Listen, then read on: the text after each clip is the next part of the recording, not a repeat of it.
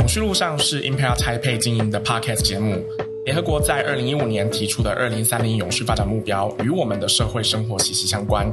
然而，要达成目标，我们都还需要投入更多的努力。这条实践永续的长长道路上，有谁和我们一样想为社会创造改变？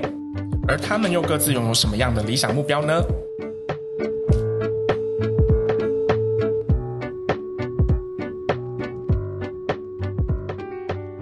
世界快速变动，台湾的教育是不是已经帮助学生发展，足以一个面对未来的独立思考能力跟行动力？这个其实是一个还蛮特别的问题。那呃，也因为这样子的问题，所以我们今天就是邀请到了我们的好伙伴，然后也是我们的会员，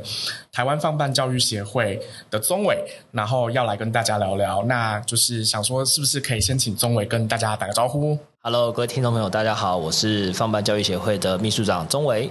好，谢谢宗伟。那其实呃，台湾放慢教育协会大概是在去年左右，就是加入 InPha，然后成为我们的会员。那一开始其实是在我们科技大楼的据点，后来就是因为。属性的关系，然后跟着我们到我们的台北 NPO 聚落，然后其实在这边，呃，跟更多的组织有更多的互动，有更多合作，然后其实让那个整个放办就是越来越好，所以就是很开心，就今天邀请宗伟来跟大家聊聊天。那所以在开始之前呢，想说先请宗伟跟大家聊聊一下，就是呃，台湾放办教育协会在做些什么，然后还有包含就是你们所关注的议题啊，然后还有到底为什么是什么样子的动机，还是什么样的。使命驱使你们成立这样的协会。好啊，谢谢 Oliver。其实蛮开心的，就是今天有机会来跟大家聊聊。然后我们是放办，大家听到“放办”这两个字，应该会觉得这不是不是中文的语汇。其实它是来自台语里面，就是如果呃认真说“放办”这两个字，它它在台语里面是有那个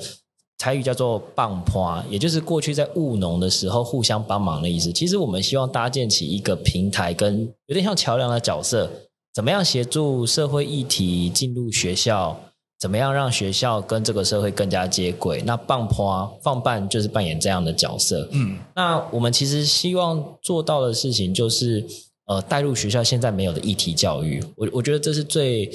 最直接而且明确感受到的事情是，其实从我们过去的教育到现在，一直以来学校的教育。跟社会好像一直都有一些落差，对，都有点脱节。这个这个就是我作为一个老师，就是不得不这样承认。所以，呃，放办想要做的事情就是，我们怎么样透过这个议题教育的推动，然后让学校现场真的跟社会接轨，真的让孩子对于这个社会有感，真的对于社会更想去做一些什么行动。所以，我们从呃二零二零成立到现在，推了四组议题，包含第一组的媒体素养。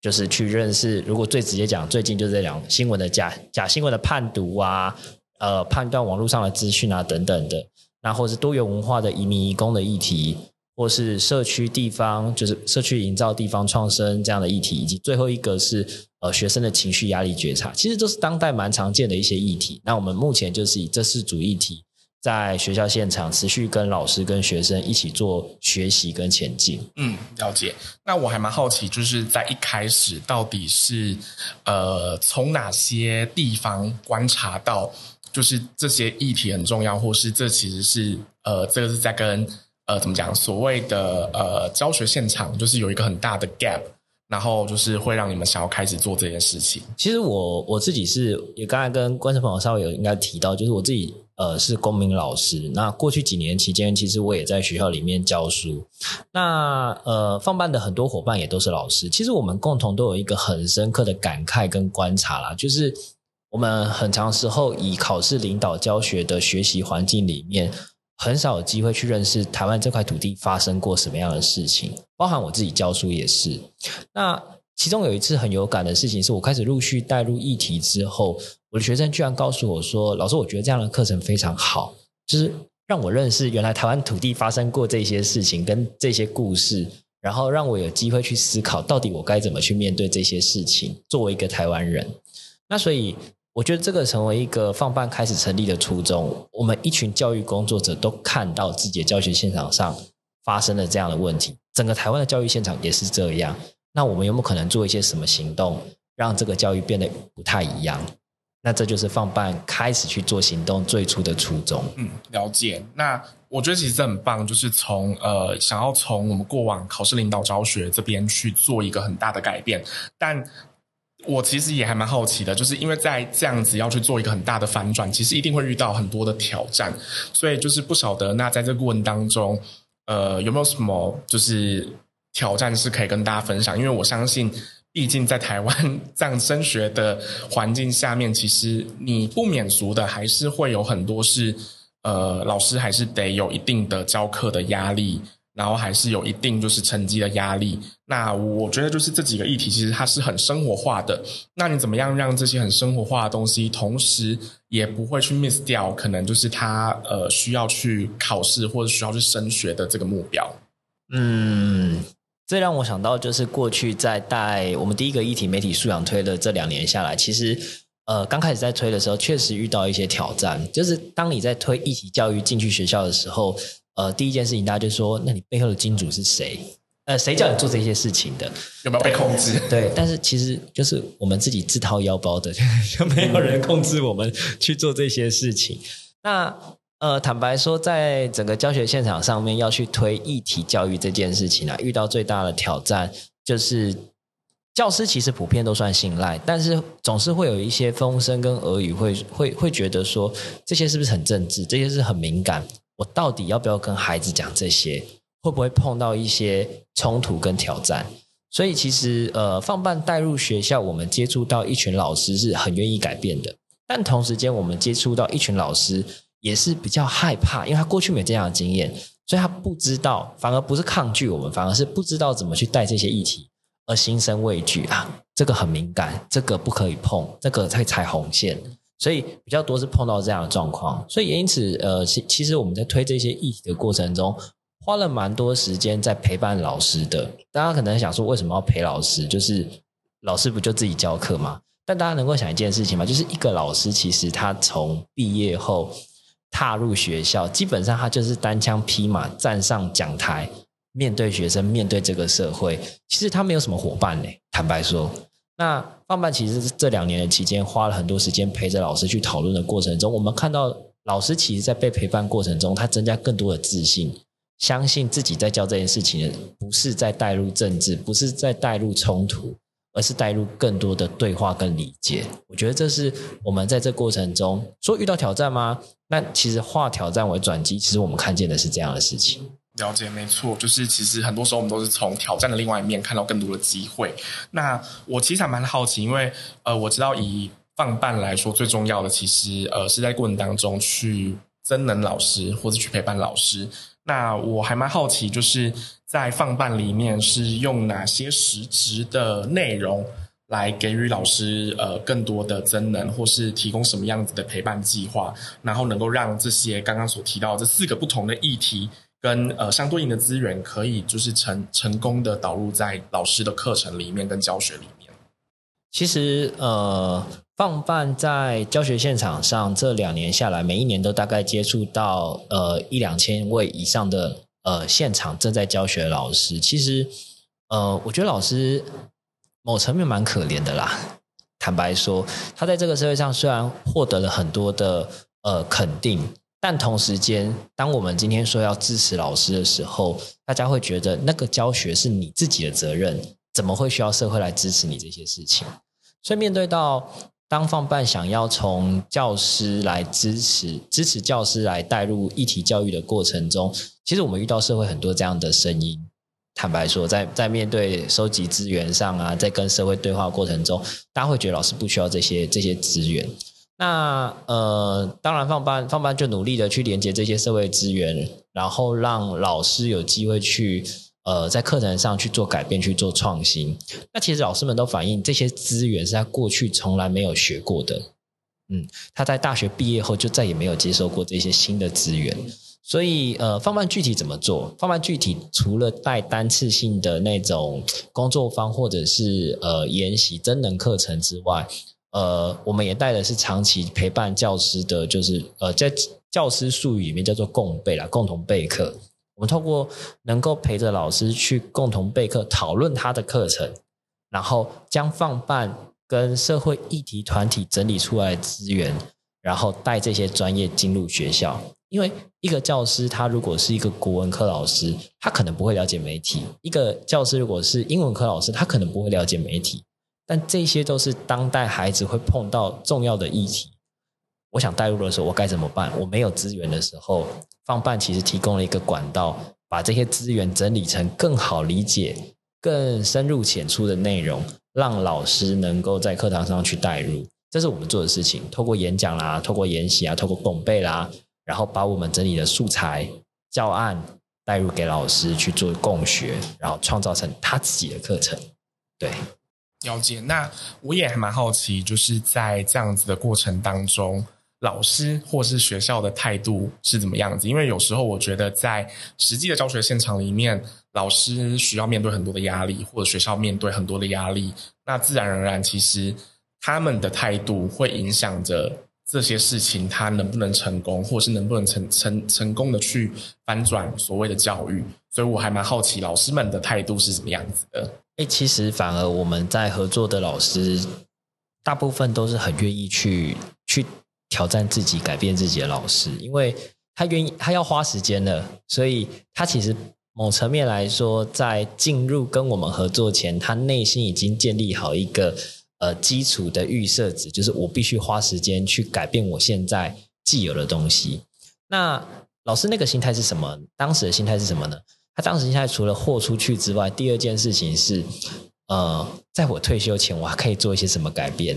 然后我印象很深刻，是我们陪伴了一间学校，呃，那间学校是那个我就不说名字了，就是一那间学校老师就当时在陪伴的过程中，就当初就告诉我们说很难哦，我们老师不太愿意改变哦，很很难哦，我们老师会会很长期以来都没有这样的经验哦，我们没有跟不同的。学科的老师对话的经验，但因为放班进到学校跟老师们一起对话，这两年下来很明显的改变，甚至老师的这这个他们设计出来的教案获得全国的教案冠军。那老师最后就告诉我一件事情，我听得蛮感动的。老师就说：“呃呃，谢谢你们进来学校，让这间原本很老化的学校有机会创造新的工作环境。”所以。呃，后来双手那个校长跟那个教教务主任都是双手欢迎我们进来，因为他他们真的看到老师改变了，而那个老师改变后，他能够去扩及影响到的孩子，每一届就是四五百个，四五百个孩子，那个是非常惊人的改变。所以其实呃，老师通常因为他没接触过，所以害怕，但是他只要就是那个。品尝过放办的美好之后，他就会愿意持续来一起来合作。通常我们遇到状况都是这样子的。呃，刚听起来其实好像在这整个过程当中，它其实是一个所谓我们现在在一零八课刚刚很强调的跨领域的这个素养。那呃，跨领域素养其实很重要的是，每个不同的学科老师他要很愿意 open。那我不晓得从过去到现在，就是放办是用什么样子的方式，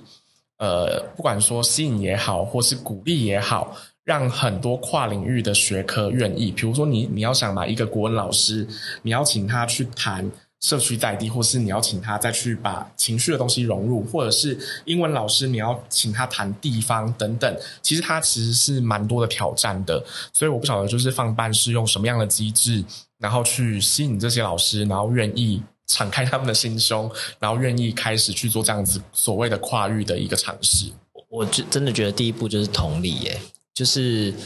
呃，老师们很常跟我反馈一件事情是，呃，放办真的很妙。当进来之后，我们愿意跟你们一起对话，因为我觉得你们真的了解我们的困难。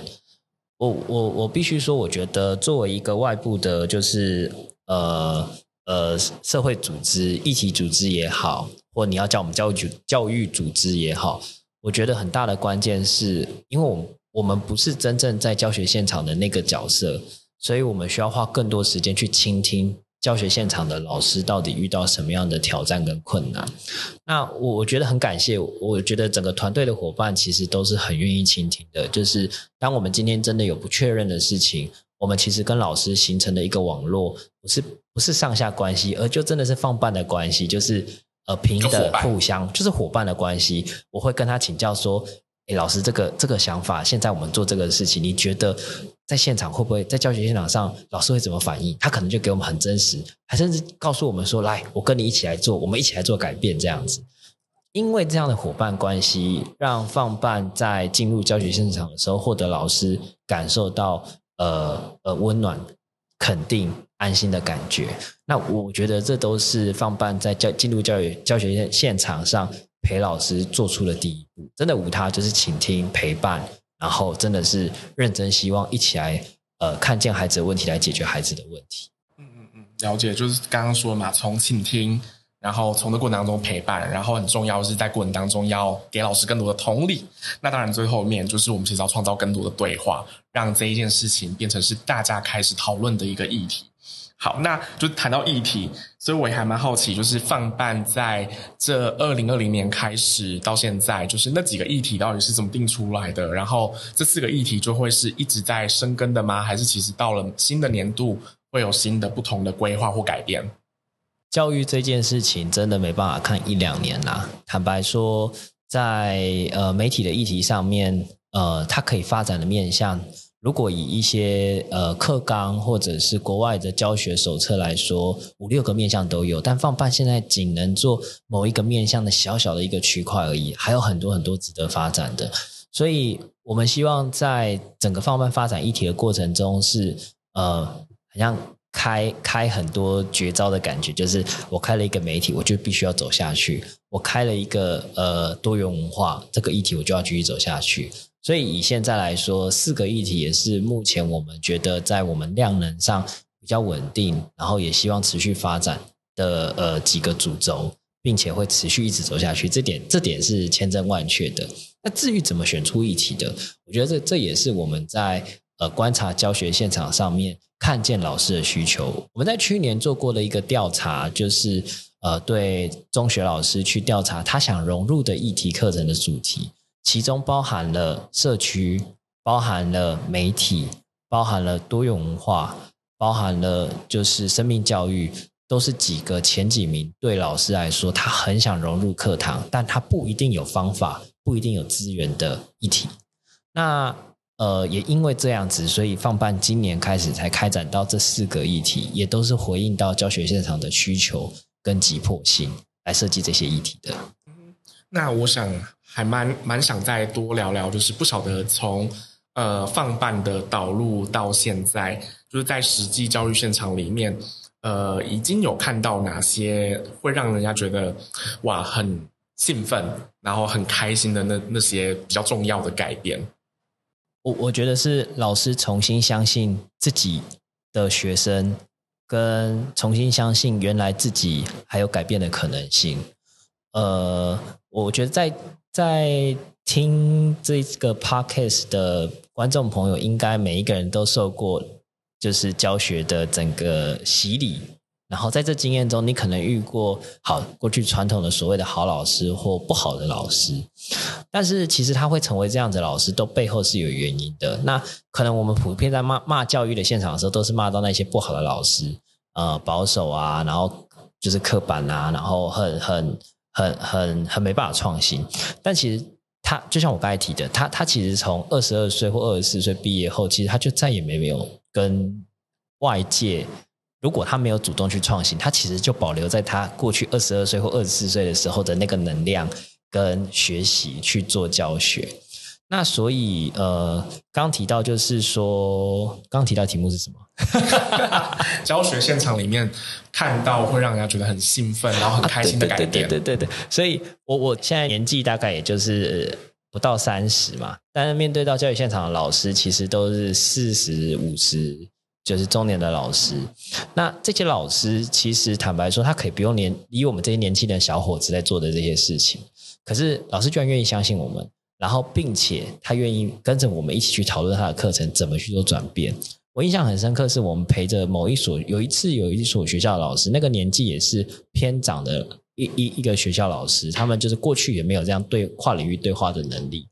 但是在放慢陪伴过后，我印象太深刻，那个老师就告诉我说，他是个国文老师，他设计了多元文化移工的课程，结束之后有其他老师问他说，这个课程不是你国文的会教的内容，那那你觉得你设计完之后对你国文有什么改变？啊，他讲那句话真的让我很感动，他就跟我说。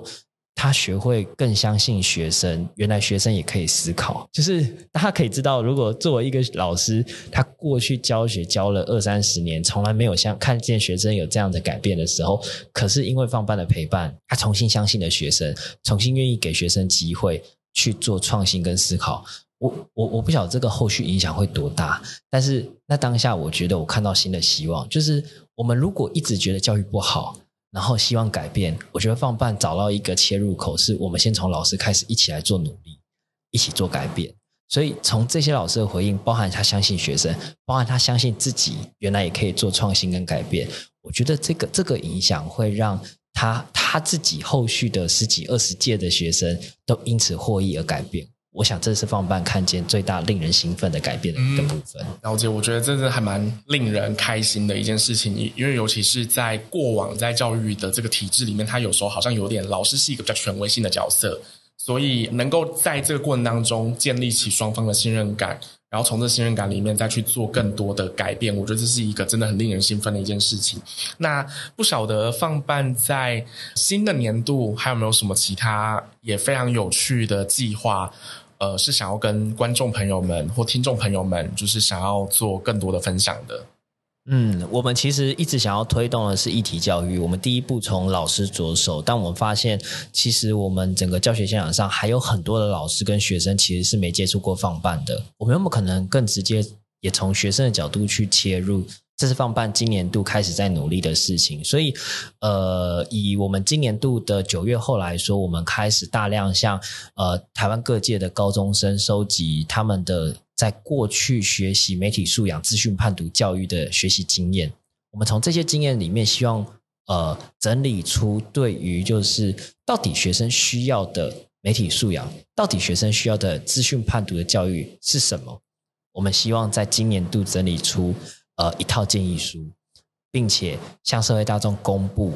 呃，这个学生需要的需求，我们从学生发生，学生需要的需求是什么？希望这个建议书能够明确的引导未来的教学呃政策跟方向。在明年度，我们也希望做更大。当然，如果理想上啦，可以做成一个白皮书，会对于整个教学现场上未来在推动的时候，不再只是呃专家学者的经验。更融入了学生真正现实中所需要的呃想法，那这是放办接下来想要持续去努力的事情。嗯，我觉得这很重要，因为其实我们一直在谈永续，可是。永续的根本其实是需要从年轻人开始，那年轻人其实就需要从教育，所以其实现在我们也所谓在谈很多，就是我们怎么样在实际的不管是正式的体制或非正式的体制里面，去透过教育，然后给学生给这些年轻人更多永续的素养。那最后我其实还蛮好奇，以放办的角度或是以放办的愿景来来说。有没有一个是你们曾经想过一个最理想的状态，就是在那个场景里面，或在那个状态里面，放办之于学校或之于正式的教学体制是一个什么样子的存在？我以我自己过去教学学生的经验，其实我我觉得在做放办的这个教学推进的过程中，我的教学其实就是放办的某一些的缩影这样子。那当然，因为我现在主导嘛，我已经可以影响一些什么，这 这很真实。但是也不能这样说啦，因为其实一起创呃整个放办组织的伙伴，其实也都是这样子的教学模式。我印象深刻是当时有一次我在在过去在教书的过程中带入了就是转型正义呃白色恐怖时期的这个议题。那当时学生其实呃没有接触过这个议题，那并且在教学的过程中，其实呃家长是有些质疑的。会会好奇，我觉得也是好奇啊。老师为什么这么多东西要转？你偏偏转白色恐怖这件事情？对，那当然就是呃，后来就是我我还是把课上完了。那他上完之后，我我询问我的那位学生，就是他家长有一些好奇的学生，我问他说：“诶，你觉得就是老师带给你的这个课程，你学习到什么？”学生当下回应让我真的确实也是感受到，原来一体教育可以做到这样。他告诉我说：“我觉得老师摊开历史，让我选择我到底要怎么诠释台湾过去这块土地发生过的事情。放办也希望创造一个这样子的环境。我们有没有可能教育现场不再有一个所谓的标准答案，而是让孩子有机会去透过看到够多的选择后，建立他自己的价值观跟认同感，进而为了这块土地来行动？我觉得这是一体教育终点上可以去做到，也是我们值得去努力的事情。嗯，就是相信孩子。对，然后把选择权交给他们，然后让他们不要针对每一个议题跟每一个所学的内容，觉得只是是非题，而是它应该是一个选择题。对，不要再出现老师这个对不对？那个没有对错，那个答案应该是你告诉我为什么你觉得对，为什么你觉得错。我认为一体教育推动到最后，也是放办的期望，是孩子自己可以告诉我们。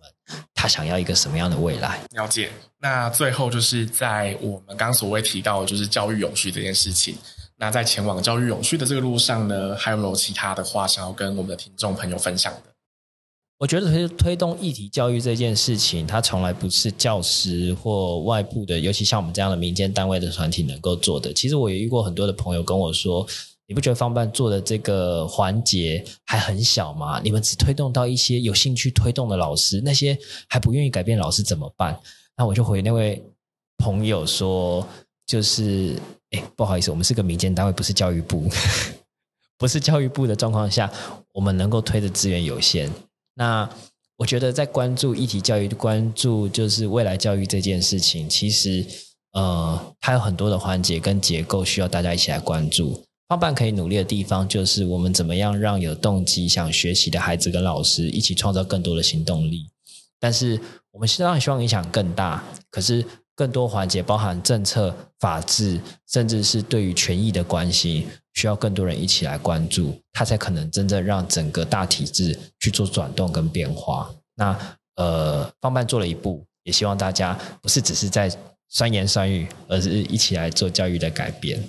是的，所以其实记得之前在一些访谈上面看到了，就是其实有提到，就是在教育现场里面，其实放办觉得不应该有人要落单的，让放办一起陪伴老师前进，然后或者是陪着小孩子一起前进，那小朋友会改变，老师也会跟着改变，那社会才会跟着改变。那我觉得很重要，其实刚刚呃宗纬有提到的，其实我们要怎么样能够增能，然后或者是怎么样能够陪伴老师。让老师相信自己，让老师也更相信学生，那这整个社会才会有一个更好的一个正向的循环。所以今天非常谢谢宗伟跟我们聊聊，希望就是在这个过程当中，如果大家对于方办是有兴趣的，然后也欢迎大家可以跟宗伟或跟方办协会就进一步的讨论。谢谢，谢谢 Oliver，谢谢大家。